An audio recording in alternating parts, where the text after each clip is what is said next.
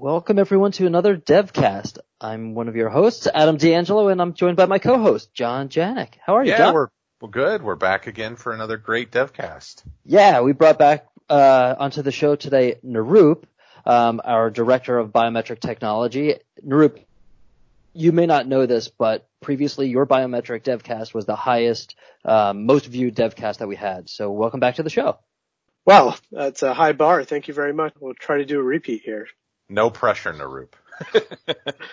well, we like to keep things pretty relevant to the now, and obviously now that we're all working from home, the government is doing a lot to respond to how they are responding to COVID outbreaks and monitoring that solution. And also even on the federal law enforcement side, there are definitely changes going on in biometric technology. What's, what's new, Nirup? What's going on in the news right now that is biometric related that we should be aware of?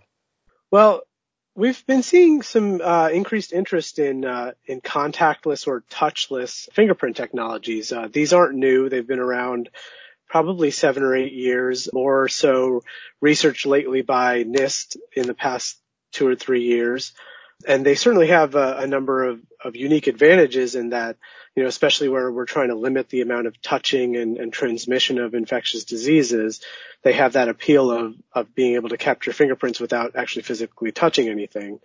They do have a number of concerns or drawbacks as well. And so I think really the, the, the coronavirus kind of environment has, has respawned to some of those interests and, and those discussions. Yeah. So Nirup, when you, when you talk about contactless biometrics, right? Maybe you can, and, and the fact that you said NIST, the National Institute of Standards and Technology, right? So they're the big governing organization in the U.S. government that looks at how do we talk about these standards and especially where it comes down to technology. Can you walk us through a little bit of like, what's the state of play of the technology right now and how is NIST involved? Because I think like it's very interesting, right? Because right now contactless, there's this kind of, it's, it's become a bit of a meme, right? But people are like, how are we going to run a society until the vaccine is done where distance is critical? I think a good place to start is kind of talk about the traditional fingerprint capture technologies and, and how it's kind of different. So, so when you, um, for a lot of border security operations or even just physical security access, the, the way that the fingerprint is captured is, is by an impression. And that's done either using an optical device where a glass prism has a, a light illuminating within the prism and then by physical contact of your finger against the glass, it changes the refractive, refractive properties. It's called frustrated total internal reflection. And, and that's one way that basically the, the friction ridges of your fingers are, are kind of emphasized and, and captured in an image. The other, the other main technology is capacitive fingerprint scanners that use, um, uh, light emitting sensitivity. So basically where, wherever your friction ridges are in contact with a surface, there's, uh, basically the technology allows it to illuminate those, those contact points by virtue of the fact that you have some electrical conductivity, uh, inherent to your body. So both of those require you to press your finger against against a, a flat surface and they and they result in sort of an elastic deformation of your finger and kind of spreads out what your finger is really a three-dimensional shape. And and the and your fingerprint ridges are wrapped around that three-dimensional shape. And when you take that impression you're really kind of flattening it out and you're you're putting it all on an even plane. And that's how even before digital fingerprint capture technology worked, you were, you know, you'd roll your fingers in some ink and you'd have a flat card and you'd, uh, you know, roll your finger across that card. So again, you're taking something that's three dimensional and you're, and you're making it two dimensional. And all of the, uh, the majority, the vast majority of the industry as far as the automated matching of fingerprints is built around those impressions that are taken on a flat plane when you so uh, fundamentally the way probably 90% of the the contactless fingerprint scanners work is you're basically passing your finger over a camera and it's either taking a, a high speed video or or an image capture of your finger and because you're you're kind of moving your hand through there and it's kind of capturing it um, you'll notice a lot of these devices have shrouds on them so that they can kind of control the amount of light because when you're when you have a fast moving image you really need to kind of uh, have have a lot of uh, light and it focused on the subject so that you can have a faster shutter speed to capture that image without any blur.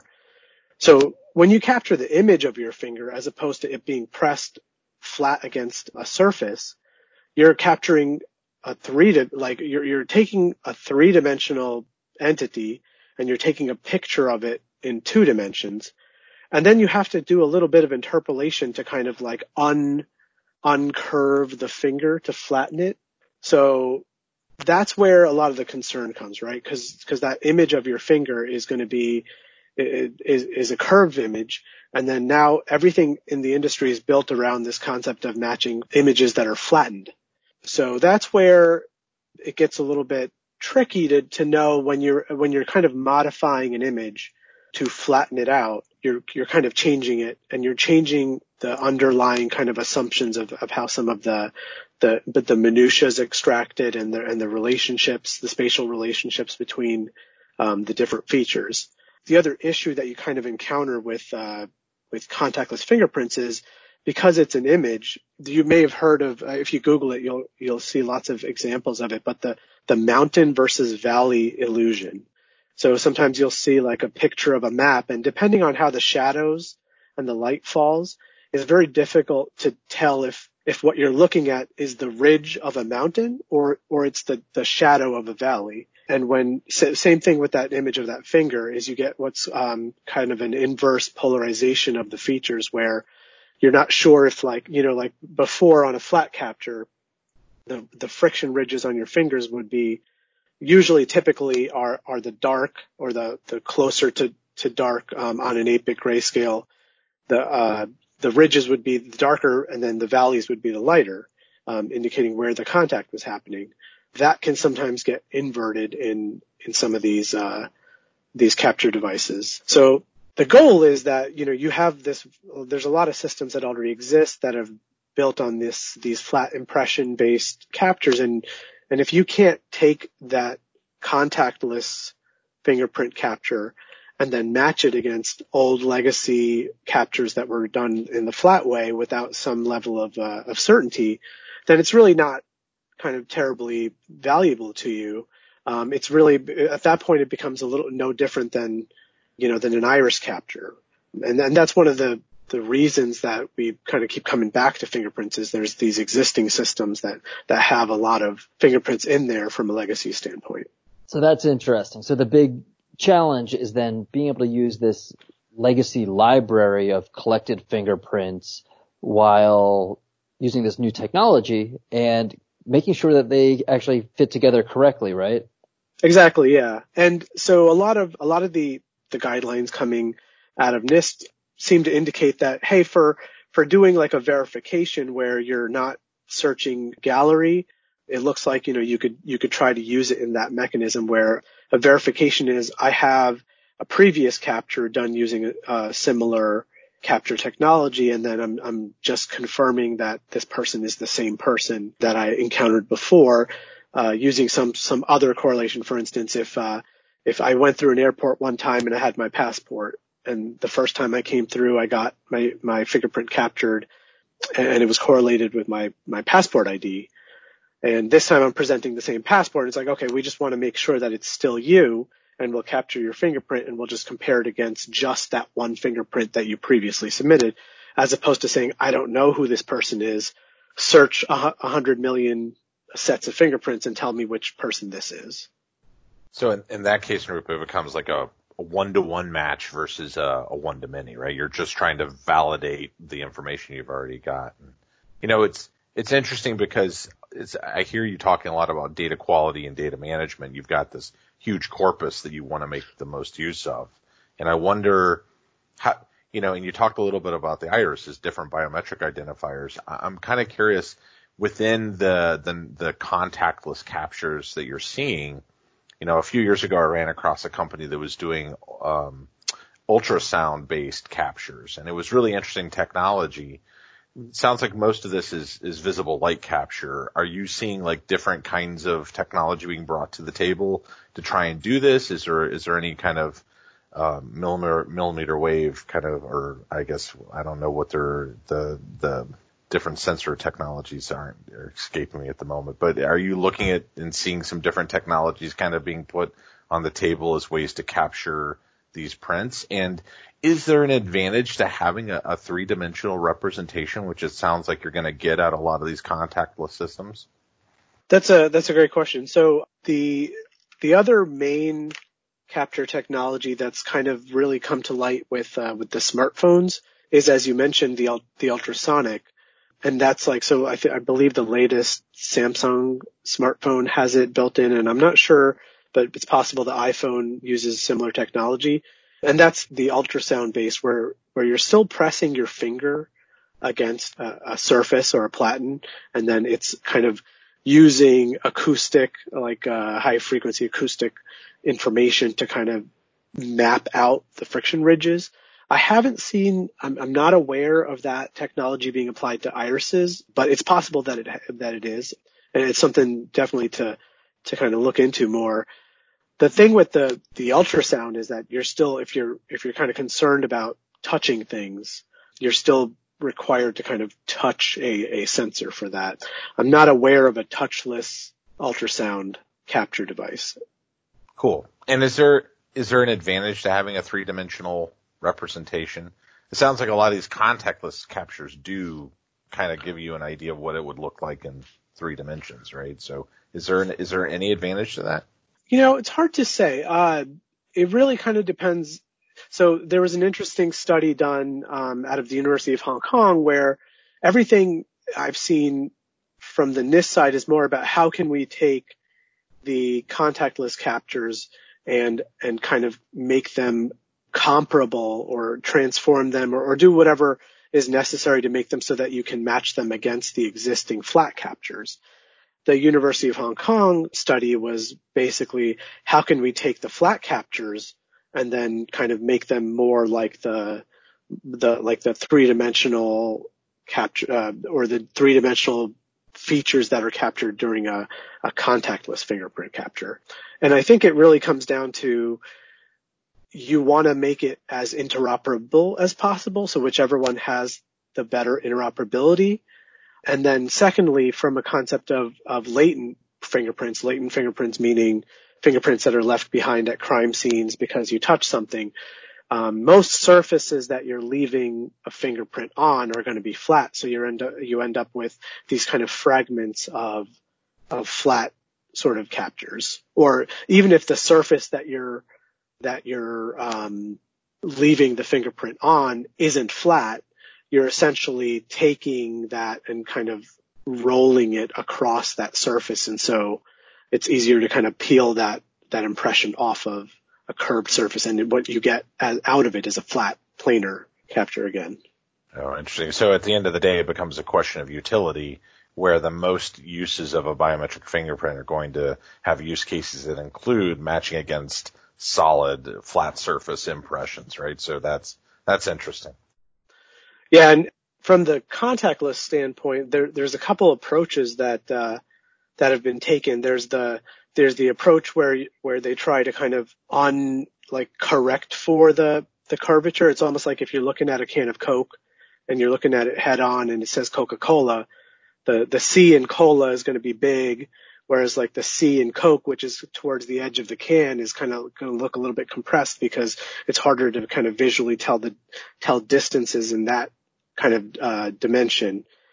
One of the finger, uh, the contactless or touchless fingerprint technology systems basically tries to illuminate from multiple sources of light and then take multiple pictures and then stitch them together. Kind of like if you, if you remember, or if you, if you ever use the feature on your cell phone where you kind of, you know, stand in one place and you turn around in a circle and you end up stitching those pictures together to become a flat picture.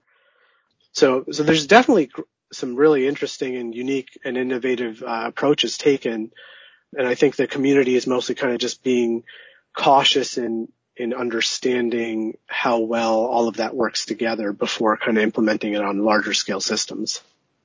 Oh, interesting. Do do you think so? Speaking of interoperability, right? There's a whole kind of discussion right now, and the International Standards Organization came out with some new guidance recently as well, right? So you've got this confluence of new tech coming to the table, bringing new ideas, sometimes not performing super well, right? There's the there's the apocryphal story of the iPhone uh, fingerprint sensor, right, and and uh, and iPhone face uh, recognition and that sort of thing, but also, you know, that there's there's this need for the government to be able to have reliable biometric technology. So where where do you think things are going, especially over the next? So there's this critical pressure to put contactless systems in place.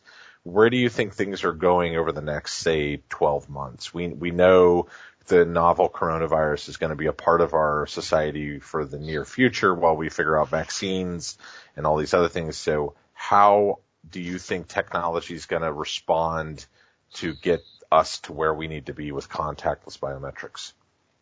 So first, I think I think, um, and this is something that's been ongoing with the with the various uh, research and academic firms and and at NIST, and I think it hopefully will get accelerated a little bit and and more emphasis put on it. But I, I think we we don't really know what we don't know to some degree in that some of the the tests and, and the evaluations that have been done, I've seen I've seen some where there were 1800 subjects in, in the study, others where they were evaluating kind of user interface aspects of it and it was about 60 people. So, so these are relatively small sample sizes. And I think we need to, to have some of these larger tests with, with, you know, the Office of Biometric Identity Management or the FBI to kind of see how when doing the one to many matching, um, you know, how, how that what those error rates are to, to, to try to quantify them and then um, understand if they're if they're within the like a tolerable tolerable range and also decide is there some uh, use cases for which it's better. Certainly whenever you're dealing with law enforcement they're always interested in in getting a full 10 print capture and a full rolled capture because without the rolled capture you can't really do latent fingerprint matching um, against crime scenes. So I don't think that the touchless un, until unless we see some really great advancements and proof of those advancements to be able to to have this interoperability with the existing systems. I don't see it kind of being more than than uh, I don't see it being used for enrollment. And when I say enrollment, I'm saying if you know uh, if you encounter a person and then you kind of like enroll them into a biometric system, once they're kind of enrolled there, you could keep those uh, kind of representative ca- captures of the fingerprints, and then you don't need, necessarily need to continue to keep capturing them over and over again. Um, you just need to verify that the person is uh, matches against that enrollment. So it sounds like you know more testing and more like deeper level testing with a large set of population size, as well as kind of an adjustment in sort of the policy or, you know what what because right now, even with uh, with FBI with certain transaction types, they don't allow you to submit flat captures. Uh, depending on the tra- the type of transaction, they you have to submit a rolled, and and the only way to get a rolled is with a contact based capture system. Interesting. So more more to come, right? Lots of lots of work to be done in the field. Sounds like fingerprints aren't going away anytime soon. Nope. Yep, work to come, and and uh, and fingerprints won't be going away uh, until until you start leaving your iris behind uh, or your face behind. Fingerprints are still going to be very important in the biometric world. Well, I think that's a great place to leave it, Nirup. Thanks for kind of giving us the the update. I think that was a pretty interesting conversation about the future of f- fingerprints and and the past of fingerprints as well. Uh, so thanks again for joining us. Absolutely, thanks for having me. See you next thanks time on DevCast.